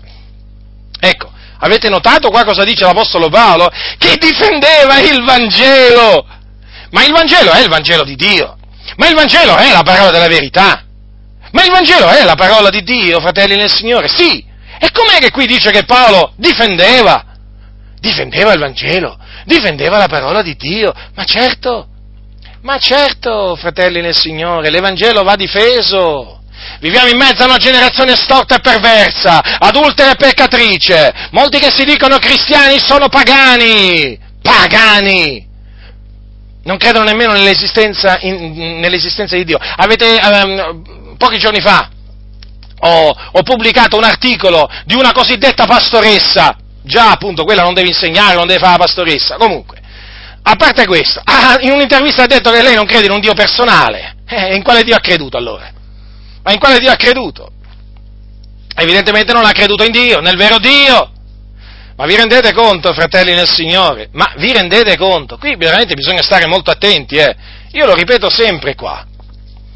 Qua ci sono, qua ci sono veramente, mm, diciamo, pecore, pecore che non sono pecore. O meglio, persone che appunto, diciamo, vengono spacciate per pecore, ma non sono pecore del Signore. E ci sono anche pastori e appunto non sono pastori, perché non sono nemmeno pecore. Non sono pecore del Signore. Voi direte, ma com'è possibile? Beh, ma ditemi una cosa. Adesso, a prescindere dal fatto che questa sia una donna, ma ci sono anche uomini eh, eh, in chiese, in, diciamo che, che sono pastori di chiese protestanti che appunto ragionano come questa, come questa donna qua. Praticamente non credono in un Dio personale. Beh, questo dice tutto. Eh, voglio dire, se non credi in un Dio personale, chi ha mandato Gesù? Eh, Gesù fu mandato dall'Iddio e Padre suo. Eh, cade tutto. Ma vi dirò un'altra cosa. Vi dirò un'altra cosa. Badate bene, ci sono molti pastori evangelici che negano il valore espiatorio della morte di Gesù Cristo. Qualcuno dirà, ma cosa stai dicendo? Ma ti rendi conto di quello che stai dicendo, fratello? Sì, mi rendo conto, ma io esibisco le prove. Cosa significa che negano il valore espiatorio della morte di Gesù Cristo? Che non credono che Gesù ha offerto se stesso qual prezzo di riscatto, come dice la Sacra Scrittura, cioè per riscattarci da ogni, da, da ogni iniquità. Non ci credono, non ci credono che la sua morte è stato il prezzo che ha dovuto pagare per riscattarci dal peccato, dalla schiavitù del peccato. Non ci credono che Gesù si è caricato di tutte le nostre iniquità. Un esempio? Un esempio per tutti. Martin Luther King. Quell'uomo che era un cosiddetto pastore protestante, elogiato, osannato da molte chiese evangeliche oggi, soprattutto dai massoni, quell'uomo negava il valore espiatorio della morte di Gesù Cristo, il nostro Signore e Salvatore, oltre che naturalmente negava la divinità di Gesù. Un pastore protestante, acclamato in tutto il mondo, acclamato in tutto il mondo, ogni anno, ogni anno, diciamo, quando viene la data della sua morte, uh, qui in Italia che cosa succede? Si commemora Martin Luther King, un eretico. Era un pastore protestante. E sapete come, quanti ce ne sono come lui ancora oggi? Leggevo poco fa di un pastore, adesso naturalmente non mi viene il nome, comunque un pastore diciamo straniero, che praticamente eh, ha detto proprio chiaramente, un pastore evangelico piuttosto conosciuto Ame, eh, diciamo all'estero, che diceva appunto che lui voleva trovare un'altra maniera per interpretare la morte di Gesù. Cioè, avete capito? Allora, parliamo di fatti, non di favole. Parliamo di cose che ah, sono avvenute e che stanno avvenendo. Ecco perché vi dicevo, state attenti. Perché la ragione per cui oggi molti non, eh, non annunziano Cristo e Lui crocifisso, lo spargimento del sangue che Lui ha compiuto, eh, ai peccatori nelle piazze, quando ne hanno l'opportunità, eh, per esempio nella radio, è perché non credono più nel valore espiatorio della morte di Gesù e quindi hanno sovvertito l'Evangelo. Questo è un altro Evangelo. E dunque l'Evangelo di Cristo, l'Evangelo di Dio, l'Evangelo del Regno va difeso, va difeso dagli attacchi di questi impostori che hanno sovvertito il Vangelo del nostro Signore Gesù Cristo. Vedete l'Apostolo Paolo che cosa fece? Quando sentì dire che i santi della Galazia erano stati turbati da alcuni, eh, che volevano sovvertire l'Evangelo, vi ricordate che cosa ha fatto l'Apostolo Paolo? Ha preso carta e penna, oltre che, oltre che, essersi messo a pregare, naturalmente a intercedere per quei fratelli, ma ha preso naturalmente, ha preso, noi diciamo carta e penna ovviamente, eh, per, per, comodità, ovvio. Sapete che a quel tempo c'erano le pergamene, poi non è che c'era la penna di oggi. Eh. Comunque, diciamo carta e penna per comodità prese carta e penna e scrisse ai santi della Galazia. Io mi meraviglio che così presto voi passiate da colui che vi ha chiamati mediante la grazia di Cristo a un altro Evangelo, il quale poi non è un altro Vangelo, ma ci sono alcuni che vi turbano e vogliono sovvertire l'Evangelo di Cristo. Sapete che cosa ha detto di costoro l'Apostolo Paolo? Dice si facessero pure anche evirare quelli che vi mettono sotto sopra. Non è difendere l'Evangelo questo? Non è difendere l'Evangelo questo? Dagli attacchi di gente che voleva veramente sovvertire l'Evangelo di Cristo e che aveva messo sotto sopra quei, diciamo, quei credenti? Eh? Si facessero pure anche evirare Parole dure, eh? Ma Paolo difendeva l'Evangelo, sapete? E poi naturalmente ha avvertito chiaramente i santi della Galazia da costoro, confutando le asserzioni di costoro e difendendo naturalmente il valore espiatorio della morte di Gesù Cristo perché su di esse, diciamo, sul, sul, eh, diciamo, è sull'espiazione di Cristo che si fonda la nostra salvezza, la nostra giustificazione, perché noi siamo stati giustificati per grazia, mediante la fede, nella morte espiatoria di Gesù Cristo, nella sua resurrezione, fratelli. E quindi l'Apostolo Paolo, in questa epistola ai santi della Galazia, difendendo la giustificazione per grazia mediante la fede in Cristo Gesù, ha difeso, non ha fatto altro che difendere l'Evangelo della grazia di Dio. Non ha fatto altro che difendere la morte espiatoria di Gesù. Infatti lui a un certo punto che cosa ha detto? Nella sua epistola, io non annullo la grazia di Dio, perché se la giustizia si ottiene per mezzo della legge, Cristo è dunque morto inutilmente.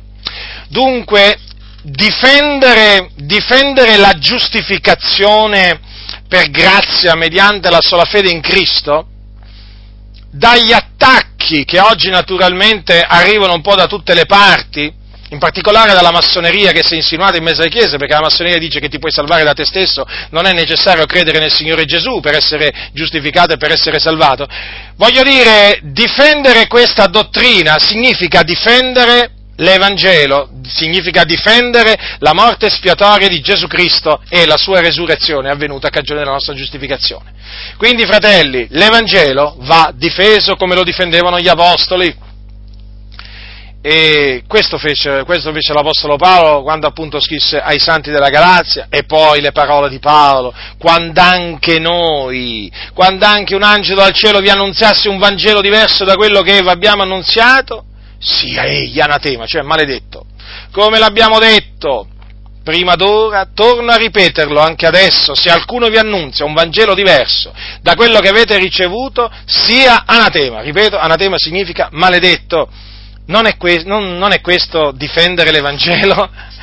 Eh? Rifletteteci, rifletteteci, ma certo che queste parole sono parole di un difensore dell'Evangelo. E noi vogliamo imitare, vogliamo imitare questo difensore dell'Evangelo che si chiamava Paolo da Tarso. Noi vogliamo quindi fare polemica quando sarà necessario fare polemica. Noi non siamo come i massoni che dicono non facciamo polemica, ognuno si tiene le idee per sé, le sue idee, eh, parliamo, eh, discutiamo, dialoghiamo nel rispetto delle idee reciproche. Ma certo, ve lo immaginate, ve lo immaginate l'Apostolo Paolo eh, parlare con gli ateniesi nel rispetto delle idee reciproche? Ma ve lo immaginate Gesù mettersi a tavola con gli scribi e farisei eh, e dire dialoghiamo nel rispetto delle idee reciproche? Voi rispettate le mie idee e io rispetto le vostre. Eh?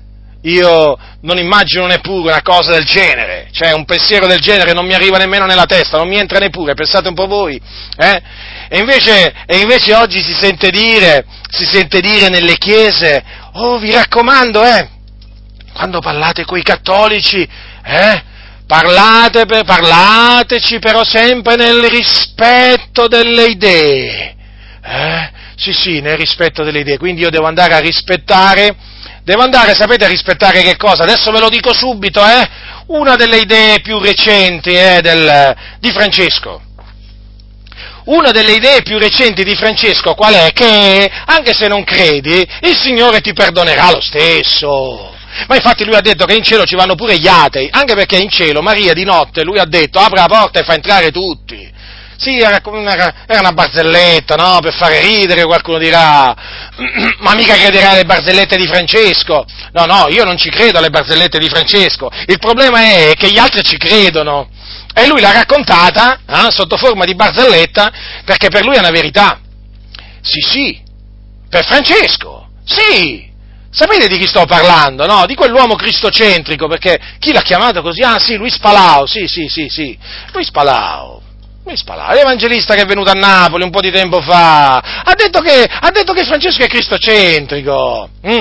Poi c'è quell'altro, ah, c'è quell'altro là, Giovanni Trettino. Ah, questo poi, anche questo ha detto la sua su, su, Francesco, ha detto che è un uomo catturato da Cristo e ci mancherebbe pure altro, pure catturato da Cristo. Allora che cosa ha detto recentemente appunto l'eretico, l'eretico Francesco?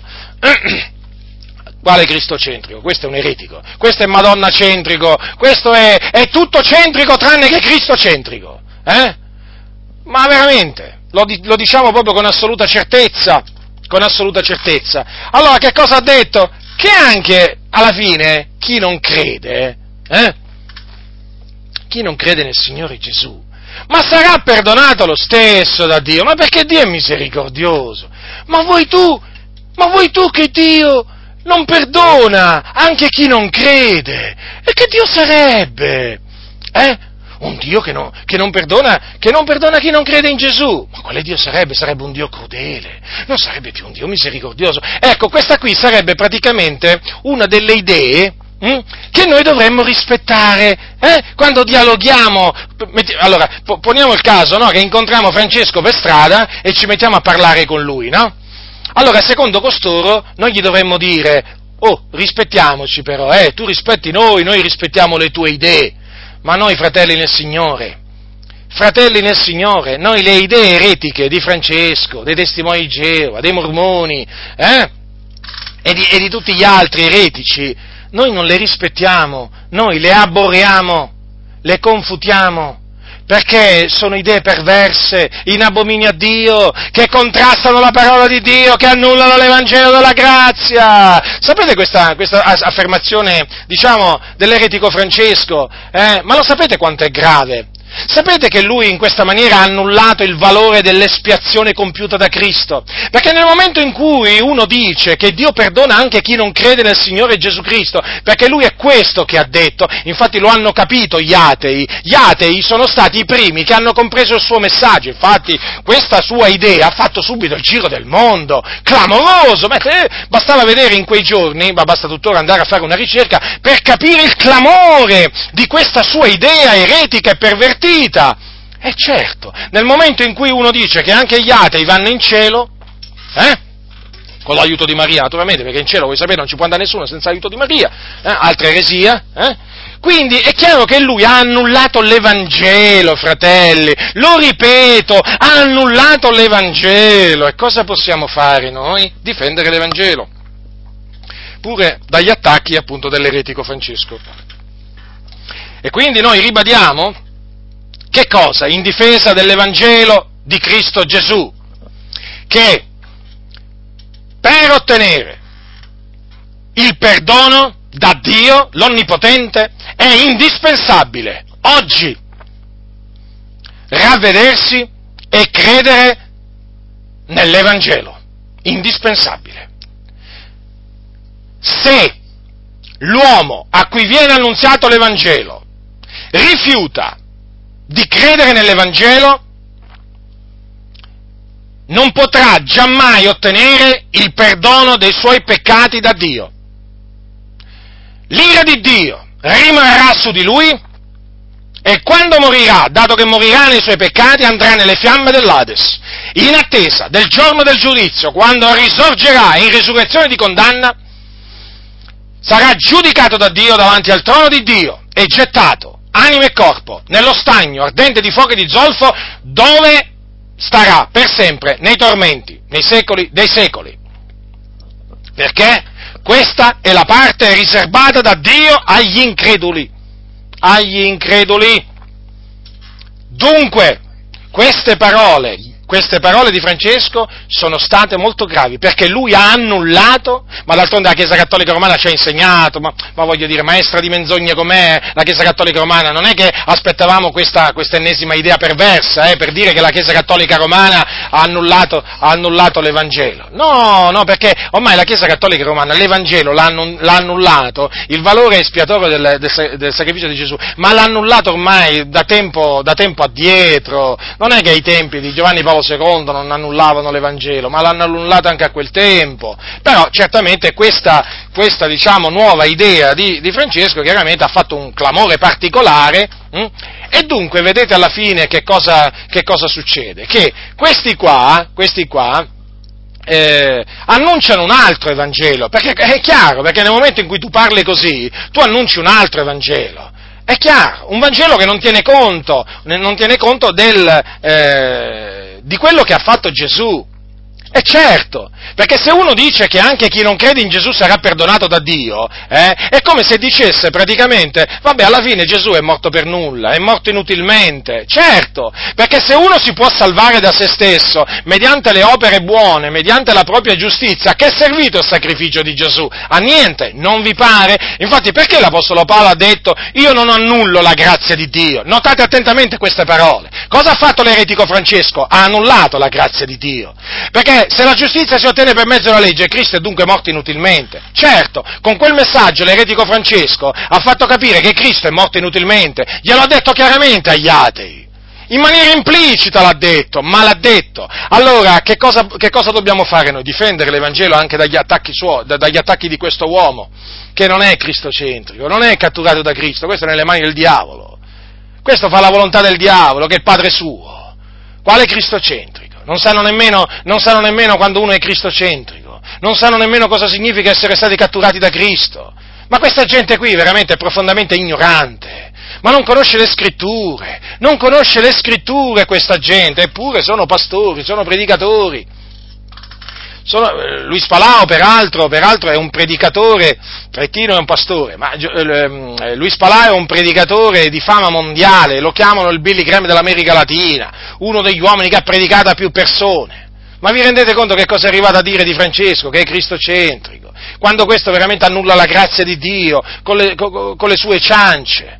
Allora, eh, diciamo questo, diciamo questo che ha annullato la grazia di Dio, ha annullato l'Evangelo. Perché? Perché fa passare il sacrificio di Cristo per un sacrificio inutile. Che faremo? Staremo zitti? No, noi non stiamo zitti. Noi difendiamo l'Evangelo, come lo difendeva l'Apostolo, l'Apostolo Paolo, e come se lo difendiamo e veramente vi, sta, vi dicevo prima, eh, noi facciamo polemica quando la polemica è necessaria, la continueremo a fare la polemica quando la, la polemica sarà necessaria, perché appunto noi facciamo eh, polemica per difendere l'Evangelo.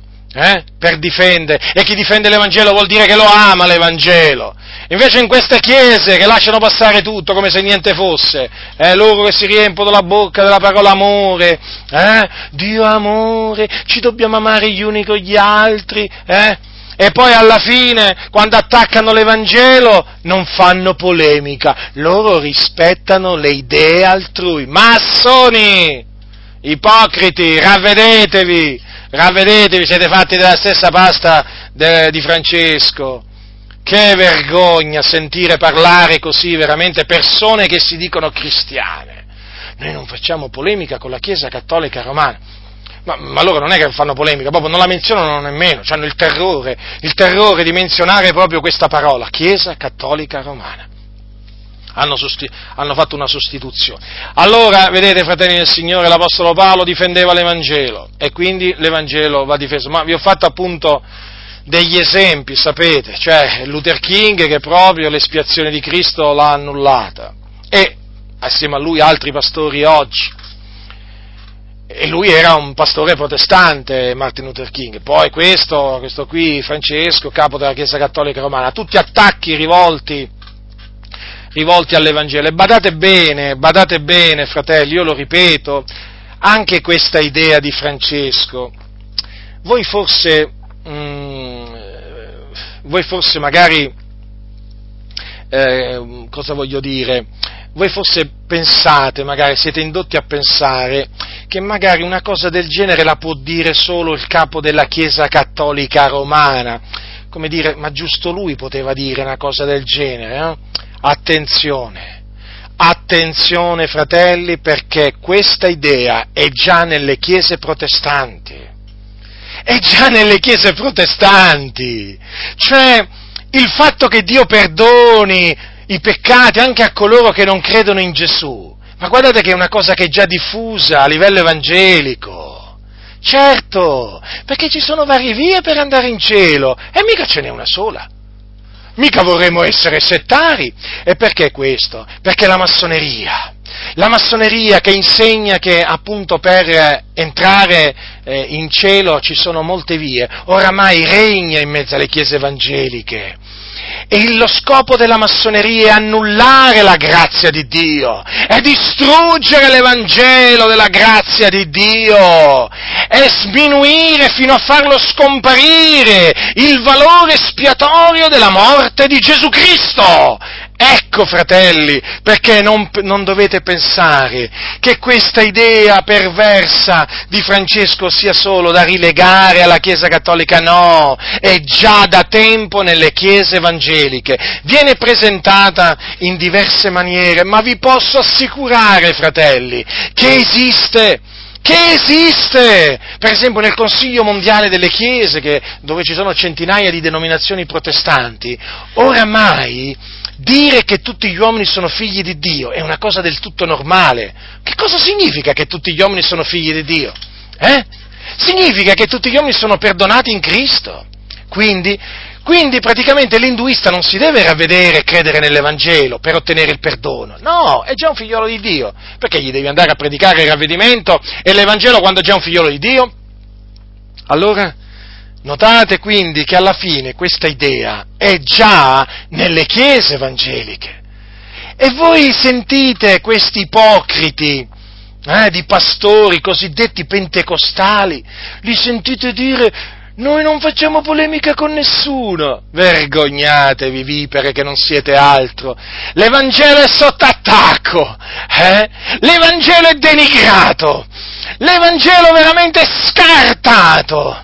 Eh? E questi cosa fanno? Stanno in silenzio. Eh? Stanno in silenzio. Ma oramai abbiamo capito perché stanno in silenzio. Lo abbiamo capito e grazie a Dio che lo stanno comprendendo sempre eh, di più fratelli e sorelle nel Signore. Siamo felici nel Signore per questo, una grande gioia c'è nel nostro cuore perché vediamo che sempre più anime capiscono perché regna questo silenzio nelle chiese evangeliche, perché le chiese evangeliche sono in mano alla massoneria. Le chiese evangeliche non possono parlare contro la dottrina massonica, non possono attaccare la filosofia della massoneria, perché sono ormai uno con la massoneria. E quindi non possono predicare come si deve predicare perché se, predica, se si mettono a predicare come si deve predicare, cominciano a essere etichettati come settari, talebani, esclusivisti, legalisti, fondamentalisti, integralisti, e loro non vogliono, non vogliono essere perseguitati a motivo di Cristo. Loro esigono il rispetto, esigono il rispetto del mondo e se il mondo non li rispetta, loro scrivono petizioni, le firmano, eh? E sono capaci a interpellare i loro senatori al Parlamento eh, per fare qualche interrogazione parlamentare, perché loro esigono rispetto come si conviene naturalmente alle chiese evangeliche massonizzate. Eh? Loro vogliono il rispetto, perché loro rispettano gli altri, loro rispettano le idee perverse in abominio a Dio, loro rispettano hm? la benedizione eh, che i valdesi impartiscono agli omosessuali, loro la rispettano e vogliono anche essere rispettati. E guai a chi non li rispetta, sono capaci veramente, eh, o so cosa sono capaci a fare quando non vengono rispettati. E eh, certo, loro vogliono essere rispettati, non vogliono essere perseguitati. E quindi non c'è posto per la predicazione eh, talebana, perché la nostra oramai è una predicazione talebana, perché noi siamo dei talebani, eh, siamo dei talebani talebani e quindi predichiamo come i talebani. Eh, che cosa volete? Ormai ci hanno, ci hanno soprannominati così e così, che, che, volete fare? Eh, si inventano di tutto questi, questi fabbricanti di menzogne, di calunnie, se ne inventano sempre di più, ma noi, ma noi ci rallegriamo nel Signore, eh? Noi ci rallegriamo nel Signore perché veniamo appunto, perché appunto veniamo vituperati a motivo di Cristo, quindi, ma ditemi un po' voi, ma che spazio ci può essere in queste chiese massonizzate, oramai dove si pensa che alla fine Dio perdonerà anche quelli che non credono in Gesù, perché sotto sotto oramai anche in tante chiese pentecostali si è fatta strada questa, eh, diciamo, questa idea perversa, perché Dio è amore, Dio è misericordioso, ma vuoi andare a pensare eh, che quello sempl- semplicemente perché non aveva creduto in Gesù eh, è perduto perduto per sempre, eh, sarà tor- ma no, ma non può essere così perché Dio è amore, Dio ama le sue creature e per cui alla fine, infatti avete sentito che non c'è un funerale dove, qualcuno, dove dicono che qualcuno è andato all'inferno? Oh, ma non ce n'è uno, eh! Non c'è un funerale dove si sente dire che uno è andato all'inferno. Non c'è un'occasione sola in cui uno muore eh, che si dice quello è andato all'inferno. Ma com'è sto fatto? Tutti in paradiso vanno. Ma tutti in paradiso vanno. Eh? E certo, perché ormai pure i non convertiti vanno in paradiso, ma sì, questo è un messaggio praticamente implicito che ti lanciano, anche in, mezzo a tante chiese pentecostali dovete sapere che oramai c'è questa idea, guardate, ve la espongo in questa maniera. Sei un credente? Beh, se hai dei figli non credenti, stai proprio tranquillo, perché anche se muoiono, senza avere conosciuto il Signore, il Signore li accoglierà. Te lo fanno capire. Anche se muoiono nei loro, diciamo, anche se, se muoiono senza eh, essere nati di nuovo, eh? senza avere confessato Gesù Cristo quale Signore, senza avere creduto. Stai tranquillo, fratello. Sorella, stai tranquillo per tuo figlio, perché il padre, nel suo grande amore, loro ti dicono, lo accolto, incerto, perché voi siete credenti e quindi praticamente eh, loro in base al passaggio della Bibbia, credi nel Signore Gesù e sarai salvato tu e la casa tua, praticamente trasmettono la salvezza mh, hm, anche a quelli della, della, della propria casa che non hanno creduto. Avete capito come fanno allora? Quindi loro cercano subito di rassicurare, cercano subito di rassicurare coloro che in effetti non possono essere rassicurati da questo punto di vista, perché eh, chiaramente quando uno muore improvvisamente, senza essersi ravveduto, eh, quando uno muore all'improvviso e muore, muore, nei suoi peccati va all'inferno, anche se è figlio di credenti, anche se era figlio di credenti. Questo naturalmente non viene detto, non viene detto perché ormai si è fatta strada nelle comunità questa idea, che Dio è così misericordioso eh, che alla fine perdonerà, ve lo, ve lo, ripeto, ve lo fanno capire, magari non ve lo dicono esplicitamente alcuni, però ve lo fanno capire che alla fine sta tranquillo, che è nelle braccia del Padre, quando invece è nelle fiamme dell'inferno. Che faremo noi davanti a questo andazzo, da questo, davanti a questo pullulare di eresie, di falsità, di menzogne, inganni in mezzo alle chiese evangeliche, eh, che hanno appunto come obiettivo quello di annullare la grazia di Dio e di annullare l'Evangelo, che faremo? Noi difenderemo l'Evangelo, noi difenderemo l'Evangelo. E siamo veramente grati a Dio di aver ricevuto questa grazia, di poter difendere l'Evangelo. D'altronde l'Evangelo è attaccato. Chi lo difende? Lo difendono quelli che hanno creduto nell'Evangelo. Noi abbiamo creduto nell'Evangelo, nell'Evangelo della grazia di Dio e quindi vogliamo difenderlo. Quindi, fratelli nel Signore, per concludere, questo è l'Evangelo. Quale? Quello scritto dall'Apostolo Paolo ai Santi di Corinto. Questo è l'Evangelo che noi abbiamo all'inizio ricevuto, questo è l'Evangelo mediante il quale siamo salvati e che dobbiamo appunto ritenere fino alla fine, quale appunto l'abbiamo ricevuto all'inizio. Questo è l'Evangelo che va predicato ai peccatori con ogni franchezza, non eh, con eh, discorsi persuasivi di sapienza umana, eh? o con eccellenza di parola, no, con ogni franchezza. E questo è l'Evangelo che va difeso dagli attacchi, da qualsiasi attacco. Non importa se l'attacco viene dai cattolici romani, dai testimoni di Geova, dai mormoni o da taluni che si dicono evangelici. Gli attacchi ci sono e l'Evangelo va difeso. Va difeso strenuamente. La difesa dell'Evangelo fa parte della buona guerra che noi siamo chiamati a combattere sulla faccia della terra fino a che avremo un alito di vita. Quindi ritenete questa, questo insegnamento e anche queste esortazioni per, eh, affinché siate confermati fino alla fine e affinché appunto possiate perseverare fino alla fine e difendere fino alla fine l'Evangelo della grazia di Dio. La grazia del Signore nostro Gesù Cristo sia con tutti coloro che lo amano con purità incorrotta.